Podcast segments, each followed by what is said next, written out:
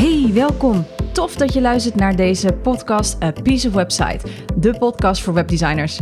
En in deze podcast neem ik je wekelijks mee in de wereld van websites, het runnen van een webdesignbedrijf, ondernemen, omgaan met klanten, processen optimaliseren en nog veel meer. Mijn missie is om ervoor te zorgen dat jij als webdesigner je skills en kennis blijft ontwikkelen, zodat jij je klanten nog beter kunt helpen en je processen a piece of cake worden. Ik ben je host Cheryl Borslijn, strategisch webdesigner en mentor voor webdesigners. En dit is A Piece of Website, de podcast. Hey, welkom bij een gloednieuwe aflevering. Tof dat je luistert. En als jij trouwe luisteraar bent, welcome back. Gaaf dat je er weer bent. in deze aflevering eh, ga ik in op het schrijven van voorstellen. Want in de afgelopen jaren heb ik een methode ontwikkeld voor mezelf die ik nu ook in mijn mentorship deel. Waarmee ik eigenlijk nagenoeg, nou, acht van de tien keer een ja krijg. En natuurlijk, die twee van de tien keer krijg ik ook heus wel eens een keer een nee. Het is niet dat ik nou echt een heel speciaal iets ben of zo, of dat ik, hè, maar het helpt wel om een heel goed voorstel te schrijven. Maar hoe krijg ik dan acht van de tien keer een ja op dat voorstel? Nou, op die vraag ga ik antwoord geven in deze podcastaflevering. Uh, maar voordat ik er helemaal induik, uh, wil ik eerst even een klein stapje terug doen. Want Waarom schrijf je als webdesigner voorstellen? Waarom zou je als webdesigner voorstellen moeten schrijven? En wat is het verschil ten opzichte van bijvoorbeeld een offerte? Heel simpel. Nou, een offerte is vaak kort. Er zit weinig in, is, is gebaseerd echt puur op de prijs. Maar meer niet eigenlijk. En vaak is dat een soort factuur. Alleen moet je er eerst nog even akkoord op zien te geven. En dan krijg je de officiële factuur, die moet je betalen. Dus het is puur alleen om te laten zien wat de prijs is. Een voorstel daarentegen is een heel compleet plaatje. Althans, dat is wat je met een voorstel zou moeten doen in mijn beleving. Een voorstel is, uh, is um, ja, meer dan een prijsindicatie, zeg maar altijd. En ik zal je straks vertellen wat je er uh, minimaal in zou moeten zetten. Um, maar een voorstel schrijf je om je potentiële opdrachtgever te voorzien van antwoorden op vragen die zij misschien nog niet wisten dat ze die hadden. Mijn voorstellen zijn ook vaak acht, acht à viertjes lang of zo. Kom ik zo op terug waarom. Maar voorstellen zijn dus uitgebreid. Een voorstel schrijf je ook pas als je al een kennismakingsgesprek hebt gehad. En wat je hiermee dus doet, is dat je laat zien dat je heel goed begrijpt wat het project en je opdrachtgever nodig heeft van jou en uh, wat er nodig is tijdens dit project. Denk aan dingen waar ze rekening mee moeten houden, wat uiteraard de investering is, want dat zit er wel in. Uh, maar belangrijker nog, want investering is eigenlijk niet zo heel erg belangrijk, omdat ik dan altijd zoiets heb van ja, prijs is relatief. Maar je laat hiermee je waarde zien. Je laat hiermee uh, je expertise zien. En ik vind waarde, vind ik altijd, waarde laten zien vind ik altijd een beetje een rotwoord. maar een voorstel bestaat uit allerlei secties waarin je laat zien wat er allemaal verwacht kan worden tijdens zo'n project. En ik schrijf daar dus ook heel veel adviezen in. Bijvoorbeeld over welke plugin we het beste kunnen gaan gebruiken, et cetera. Dus zo'n voorstel is eigenlijk de hele scope van een project. En je beantwoordt hier dus allerlei vragen mee. Je zorgt dus voor een heel compleet overzicht, zodat je opdrachtgever eigenlijk precies weet wat jij allemaal gaat doen voor die persoon en voor dit project om er een succes van te maken. En daarmee kun je ook meteen laten zien wat je aan ervaring hebt, wat voor expertise jij in huis hebt. Want hoe meer informatie je kunt geven over wat je nodig hebt, hoe duidelijker het voor een opdrachtgever is waar ze rekening mee moeten houden en ook wat er allemaal natuurlijk bij komt kijken bij een project. Nou, en ik vind het echt noodzakelijk dat jij als webdesigner goede voorstellen gaat schrijven. Voor jezelf, hè, zodat jij weet waar het project allemaal uit gaat bestaan. Uh, wat je allemaal minimaal nodig gaat hebben, zodat je daar alvast over na kan denken, et cetera. Maar dus ook voor je klant, zodat die niet voor verrassingen komen te staan. Hè? Qua investering niet. Uh, eventueel dat ze zien dat het tijdspad inderdaad gewoon wat langer duurt, omdat er extra functionaliteiten nodig zijn. Het kan ook helpen om uh, voor langere termijn te kunnen helpen nadenken. Kom ik zo ook nog even op terug. Nou ja, in ieder geval, allerlei dingen kun je daarmee uh, alvast van tevoren coveren, zodat je een heel duidelijk stramien hebt waarmee je kunt werken. Dat is eigenlijk waar een voorstel een goed voorstel uh, aan voldoet. En wat bevat zo'n voorstel dan allemaal? Nou, ik pak hem echt even vanuit mijn expertise of vanuit mijn ervaring, moet ik er uh, eerlijk bij zeggen. Expertise is het niet, maar omdat dit soort voorstellen bij mij het best goed doen, ehm, weet ik ook dat het werkt. maar laat ik beginnen met te zeggen dat het volledig afhangt van wat voor soort website het wordt, wat voor soort project het is. Ik heb projecten gehad waarin er naast een marketingwebsite ook een volledige leeromgeving ernaast gebouwd moest worden, bijvoorbeeld. Ik heb projecten gehad waarin we binnen die marketingwebsite heel complexe technische snufjes nodig hadden. En ik heb ook simpelere websites gehad natuurlijk, waarin het puur gaat om het neerzetten van een zeer goede basis. Nou, dat is voor jou uh, om dat te verduidelijken, om in ieder geval duidelijk te krijgen, zodat je een passend voorstel kunt schrijven bij je kennismakingsgesprek. Oké, ik ga even de acht onderdelen opnoemen die ik standaard in een voorstel zet. En we beginnen met de eerste, dat is namelijk de samenvatting. Wat is er nu eigenlijk gezegd?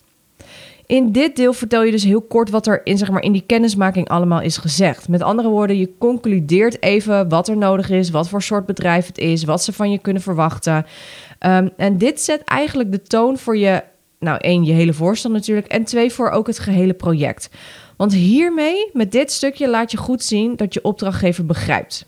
dus dat jij je opdrachtgever, dat jij uh, goed hebt geluisterd en dat je dit kan teruggeven dat je dat hebt gedaan. En met deze samenvatting kun je ook laten zien wat voor soort bedrijf het is, dat je begrijpt wat voor soort bedrijf deze opdrachtgever heeft en ook wat er van jou gevraagd wordt. Dus dat is de samenvatting. Dan twee is de scope. En de scope is waar gaat het project allemaal uit bestaan.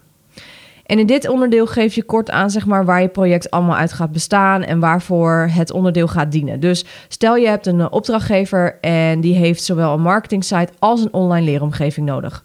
Dan haal je die twee dus uit elkaar. En je geeft aan per onderdeel dus wat je doel daarvan is. dus je marketing site heeft een doel en je leeromgeving heeft ook, al, ook een doel. Al lijkt dat obvious, maar het is wel fijn voor je opdrachtgever om dat gewoon even duidelijk op papier te hebben, zodat zij ook snappen hoe jij er naar kijkt. Nou, de marketingwebsite die werk je daarbij helemaal uit. dus wat gaat de opbouw worden? Welke pagina's gaan er minimaal in? Wat moet die website, die pagina's bevatten? En zo laat je ook precies zien dat je snapt wat een website minimaal moet hebben. Wat een website minimaal nodig heeft om te kunnen functioneren. Maar hou ook rekening met ja, uh, de doelgroep.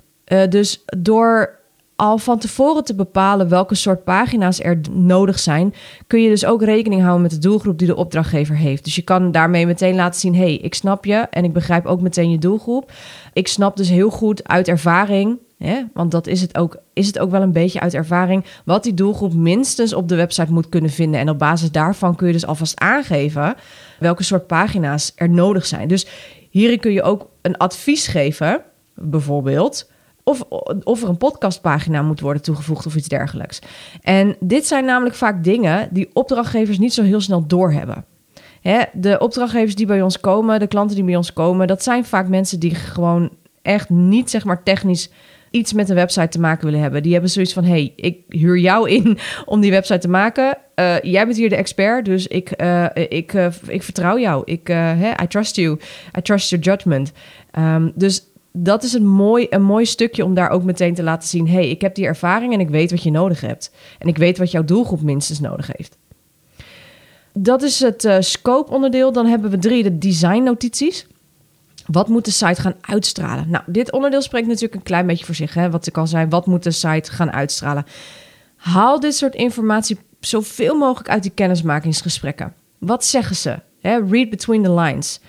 Um, in dit onderdeel geef je aan zeg maar, wat de uitstraling gaat zijn voor de website. Is er al een branding? Moet die nog gemaakt worden? Door wie wordt dat gemaakt? Of adviseer hier bijvoorbeeld een branding specialist. Ook hierin kun je heel goed adviseren. En geef ook daarbij aan welke merkwoorden er aan bod zijn gekomen. Of bepaal ze zelf op basis van de input die je hebt gekregen. Ook daarmee laat je zien dat je de reading between the lines heel erg goed begrijpt. En dat je echt goed hebt geluisterd naar jouw uh, potentiële opdrachtgever in dit geval.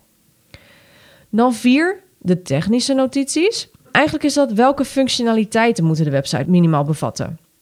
Dus naast design zijn technische notities natuurlijk voor een websitevoorstel heel erg belangrijk. Welke technische snufjes moet de website bevatten of de leeromgeving? Ga dat uitschrijven, zodat je niet voor verrassingen komt te staan. Welke plugins adviseer jij bijvoorbeeld voor bepaalde onderdelen? Nou, stel dat jij een e-mail marketing systeem moet gaan adviseren. Welke is dat dan? of een boekhoudsysteem of een betaalsysteem. Wat, wat adviseer je? Adviseer je WooCommerce, adviseer je Plug and Pay, noem het maar op. Zet hier alles op een rij. Waar werk jij mee? Ook heel belangrijk. Uh, doe je, gebruik jij Divi, Elementor, Beaverbuilder, weet ik veel wat je allemaal gebruikt. En zet ook bij die onderdelen of er een licentie bij zit of dat de licentie voor eigen kosten is. Dan komt ook de opdrachtgever niet voor verrassingen te staan. En laat je ook zien dat, ja, dat niet alles natuurlijk gewoon gratis is. Kijk, Elementor kun je gratis gebruiken. Divi doe ik ook altijd gewoon de, de licentie, krijgt mijn klant. Maar bijvoorbeeld als ik een speciale boekhoudplugin nodig heb, die een koppeling moet hebben met, de, met Moneybird bijvoorbeeld, ja, die zijn voor eigen kosten. Die zijn ook niet zo heel duur, um, maar dat doe ik expres omdat deze vaak niet iedereen nodig heeft. En je komt dan eigenlijk niet uit met allerlei plugins. En dan, dan kun je beter zeggen: hey, als jij zelf die controle wil overhouden, dan raad ik je aan om zelf die plugin te kopen, um, zodat ik hem kan installeren, maar dat je zelf de factuur en zo onder controle hebt voor je eigen boekhouding. Dan de deadlines, investeringen en kosten. Dat is één onderdeel. En in je kennismakingsgesprekken probeer ook altijd te kijken of er al de deadlines bepaald zijn. Dus uh, zijn er ongeveer data waar je rekening mee moet houden. Het laatste wat je namelijk wilt, is dat iemand groots gaat lanceren en jij hals over kop aan de bak moet, stress hebt of dat jij nog niet klaar bent en nog meer stress hebt. Dus leg dat vast, want dat gaat je echt heel erg helpen. Uh, ook process-wise, ook zeg maar als je stelt dat je meerdere projecten naast elkaar hebt lopen, dat je weet welke deadlines belangrijk zijn voor wie. En dan kun je heel goed een planning maken voor die projecten die je naast elkaar hebt lopen. Nou, mocht het zo zijn, want dat gebeurt ook wel eens dat er nog niet een deadline is bepaald, um, geef dan aan dat je na groen licht op dit voorstel een call in gaat plannen om die details te gaan bespreken. Die neem je dus later op in je overeenkomst. Uiteraard moet er ook nog een onderdeel natuurlijk in je, voor je kosten in je voorstel opgenomen worden. En hier plaats je nog eens alles op een rijtje. Dus wat kost het volledige project? Welke overige kosten komen daar nog bij? Je kan denken aan hosting. Uh, denk aan welk pakket je adviseert over misschien wel Active Campaign bijvoorbeeld. Zorg dat je opdrachtgever niet voor nare verrassingen komt te staan. Dan uh, nummer 6 dit is eentje die je heel weinig ziet binnen voorstellen. En dat is eentje waar ik eigenlijk grappig genoeg de meeste vragen over krijg tijdens een kennismakingsgesprek. Is wat gebeurt er naar oplevering? Welke manier van samenwerking is er? Ook al is er nog geen groen licht gegeven voor het project. Dit is een onderdeel dus waar ik heel veel vragen over krijg. Um, want wat gebeurt er naar oplevering? Kan ik de website zelf onderhouden? Kun jij dat doen? Wat als ik aanpassingen wil laten doen? Wat kost dat dan? Etcetera. Door dit deel op te nemen in je voorstel, kun je al meteen op lange termijn met iemand meedenken. Als het al een goede klik is, dan wil je namelijk een uh, lange termijn relatie op gaan bouwen zakelijk met deze persoon. Je wilt namelijk, als het goed is, meegroeien met het bedrijf, met de website en met de klant. Dus wat je hiermee doet, is dat ze dan dat jouw opdrachtgever ook meteen weet van oké, ik hoef niet per se aan mijn lot overgelaten te worden. Het is niet zo van hey, zodra de website klaar is, daarbij heel veel plezier ermee. dat rijmt. Maar zij, ze snappen dus dat zodra de website klaar is, um, ze dus ook lange termijn plannen kunnen gaan maken. Dus nu al, eventueel, hè, dat, daarom leg je dit allemaal vast. Want de, het voorstel is zeg maar je, je scope voor de eerste offerte of de eerste investering. Maar je kunt al wel meteen laten zien van hé, hey, maar als we dit dus af hebben, deze basis wat er in dit voorstel is vastgelegd, dan kunnen we dus nog samenwerken. Laat ik je niet aan je lot over en hebben we een lange termijn relatie, gaan we die opbouwen. Dat is namelijk wat je wil. Althans, als webdesigner vind ik dat wel noodzakelijk. Want één, een website is nooit af. Echt niet. Wij als webdesigners, wij zetten een solide basis neer. Maar pas als mensen er echt mee gaan werken, dan pas kunnen we testen en optimaliseren. Dus een website is nooit af. En twee, door lange termijn samenwerkingen aan te gaan, wat ik net al zei, groei je mee met het bedrijf, waardoor je veel makkelijker die optimalisaties kunt doorvoeren. Omdat de opdrachtgever en het bedrijf, die ga je door en door kennen. Je diensten worden daar voor jou als webdesigner daardoor ook veel, veel, veel beter. Dan nummer 7. Belangrijke notities zoals voorwaarden. Een kort overzichtje van een deel van je algemene voorwaarden. Denk aan dat de bedragen exclusief BTW zijn, als dat van toepassing is, wat je betaaltermijn is, in welke betaalregeling je, je gebruikt. Hè. Dus uh, ik, heb, ik heb namelijk altijd dat mijn projecten uit, mijn grote projecten bestaan uit drie betaaltermijnen. Ik heb een aanbetaling en het restbedrag split ik in tweeën en nou ja, die doe ik dus in tweeën. En ik geef daarbij ook aan bij die betaaltermijn in welke week van het project ze deze mogen gaan verwachten. Dus dan ook daarmee zijn die vragen beantwoord. Misschien hadden ze die vraag niet eens. Dan dat zoiets van, nou ja, oké, het wordt in drie termijnen betaald. Ik zie wel wanneer. Maar ik wil heel duidelijk hebben dat ze weten wanneer iets betaald gaat of wanneer ze een factuur kunnen verwachten. Zodat ja, er geen verrassingen komen of dat ze zoiets hebben van, ja, hallo, uh, wat is dit? Waarom heb ik nu ineens een factuur? Weet je wel zo. Dus dat soort dingen, dat leg je ook vast. Je kan daar bijvoorbeeld ook nog inzetten wat jouw werktijden zijn, op welke dagen je wel en niet werkt, uh, hoe mensen jou kunnen contacteren, noem het allemaal maar op. Dus alle belangrijke notities kun je daar nog extra inzetten. En als laatste, en misschien denk je van hé, hey, wat raar dat je dit als laatste doet. Uh, maar dat doe ik puur omdat natuurlijk alles wat ik net heb opgenoemd belangrijker is. Alleen dit is een onderdeel die ik zelf uh, heb toegevoegd omdat dit ook een methode is waar ik zelf mee werk, die ik je ook leer in mijn mentorship. En dat is nummer 8, hoe het project fase technisch in elkaar steekt en welke deliverables daarbij horen. Ik werk namelijk nogmaals met een eigen ontwikkelde webdesign procesmethode. En die leer ik nu ook aan jou als webdesigner in mijn mentorship. Dus mocht je hier meer over weten, um, stuur me gerust een berichtje. Maar in dit deel leg ik precies uit waar een project uit bestaat. Dus eigenlijk is het een soort samenvatting van alles wat ik net uh, heb verteld. Alleen dan even in bullet points. En ik laat daarin zien welke fases een project, uit welke fases een project bestaat. Ik, ik gebruik een aantal fases, zodat mensen precies weten waar we zitten. En welke fase welke deliverable bevat. Dus wat mogen ze per fase van mij verwachten. Op die manier weet dus ook precies waar je klant aan toe is. Um, het geeft jou overzicht en, en het laat ook meteen je, je opdrachtgever zien wat er allemaal in zit. Dus je hebt een soort van mega groot bullet point lijst met alles wat die persoon kan verwachten. En ja, door dit er allemaal in te zetten, laat je dus heel serieus zien dat je goed bent in je werk, vind ik. Um, dat je weet en snapt waar iemand om vraagt. En dat je laat zien dat jij die expert bent. En dat je weet wat je opdrachtgever minimaal nodig hebt om een succesvol project met jou aan te gaan. Het maakt je daarbij ook zo'n soort voorstel, maar ook hè, dit soort grote voorstellen, ook dit soort fases en dat soort dingen. Het maakt je ook extra menselijk. En dit klinkt misschien heel stom, maar door uit te schrijven hoe en wat, zet je in Jip en Janneke taal wat de mogelijkheden allemaal zijn. En op die manier kan je opdrachtgever dus ook anticiperen en geeft het perspectief voor de lange termijn. Want dus natuurlijk hoeft het niet per se meteen een jaar vooruit te denken, maar je kan wel alvast je klant een perspectief geven door te laten zien van hey, ik laat je niet aan je lot over als ik klaar ben met de site. Um, dit is hoe we te werk gaan. Het zijn allemaal antwoorden op vragen die jouw klant misschien niet eens dacht dat ze ze hadden. Maar het is heel fijn dat alles wordt uitgeschreven, omdat het voor hun allemaal abracadabra is. Daarom huren ze jou in. Dus ja, dat was hem eigenlijk, die acht onderdelen. Ik zet ze nog even kort voor je op een rijtje. Uh, dus nummer 1 is de samenvatting, dus wat is er gezegd? Twee, de scope, dus waar gaat het project allemaal uit bestaan, plus de opbouw van de site.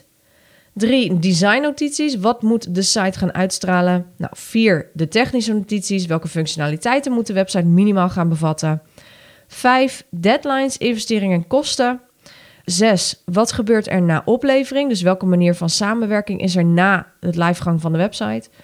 Zeven, belangrijke notities zoals voorwaarden. En acht, als laatste, hoe het project fase technisch in elkaar zit.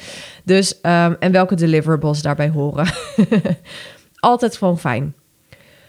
Mocht je hier nou meer over weten, wil je hier meer over leren, wil je zelf leren hoe je dit in kunt zetten binnen jouw webdesignbedrijf, let me know. Ik nodig je van harte uit voor mijn mentorship. Deze draait tot en met december in pilotvorm, dus ik zou zeggen, doe je voordeel mee.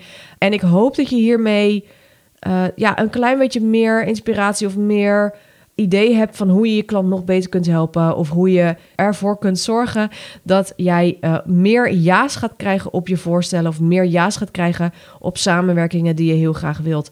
Door echt vragen te beantwoorden vooraf zoveel mogelijk. Laat je één zien dat jij de expert bent, dat je precies begrijpt en weet wat er nodig is. En twee, je beantwoordt vragen die ze misschien niet eens wisten die ze hadden. En daarmee laat je zien dat jij de expert bent in jouw vakgebied, de specialist in jouw vakgebied. En dat is waar mensen bij jou voor komen. Voor nu wens ik je een hele fijne dag. Ik ga deze aflevering weer afsluiten en ik, uh, ik hoop je voor de, de volgende keer uh, weer uh, te horen. Alright, groetjes. Doei. Thanks for listening. Wil jij je skills verder uitbreiden of verdiepen, je processen optimaliseren en simpel en effectief willen leren werken? Dan is het mentorship voor webdesigners perfect voor jou. In dit zes maanden durende één op één traject krijg je een volledig kijkje bij mij in de keuken. Ik ga samen met jou diep op de materie in op de onderdelen waar jij op vastloopt. Denk aan proces, goed feedback leren ontvangen, hoe je bepaalde designkeuzes maakt op basis van die informatie die je ontvangt. Maar ook hoe jij je klanten nog beter kunt helpen met bijvoorbeeld het schrijven van goede teksten, hoe jij je adviesrol kunt inzetten en hoe je lange termijn trajecten kunt aangaan. Nou, dit allemaal doe ik op basis van mijn eigen webdesign procesformule die uit vijf fases bestaat. En dat is research, design, build, launch en grow. Wil jij weten of dit traject perfect is voor jou? Let's talk about it. Plan direct een afspraak in via mijn digitale agenda op www.cprecision.nl/slash mentorship voor een vrijblijvend intakegesprek.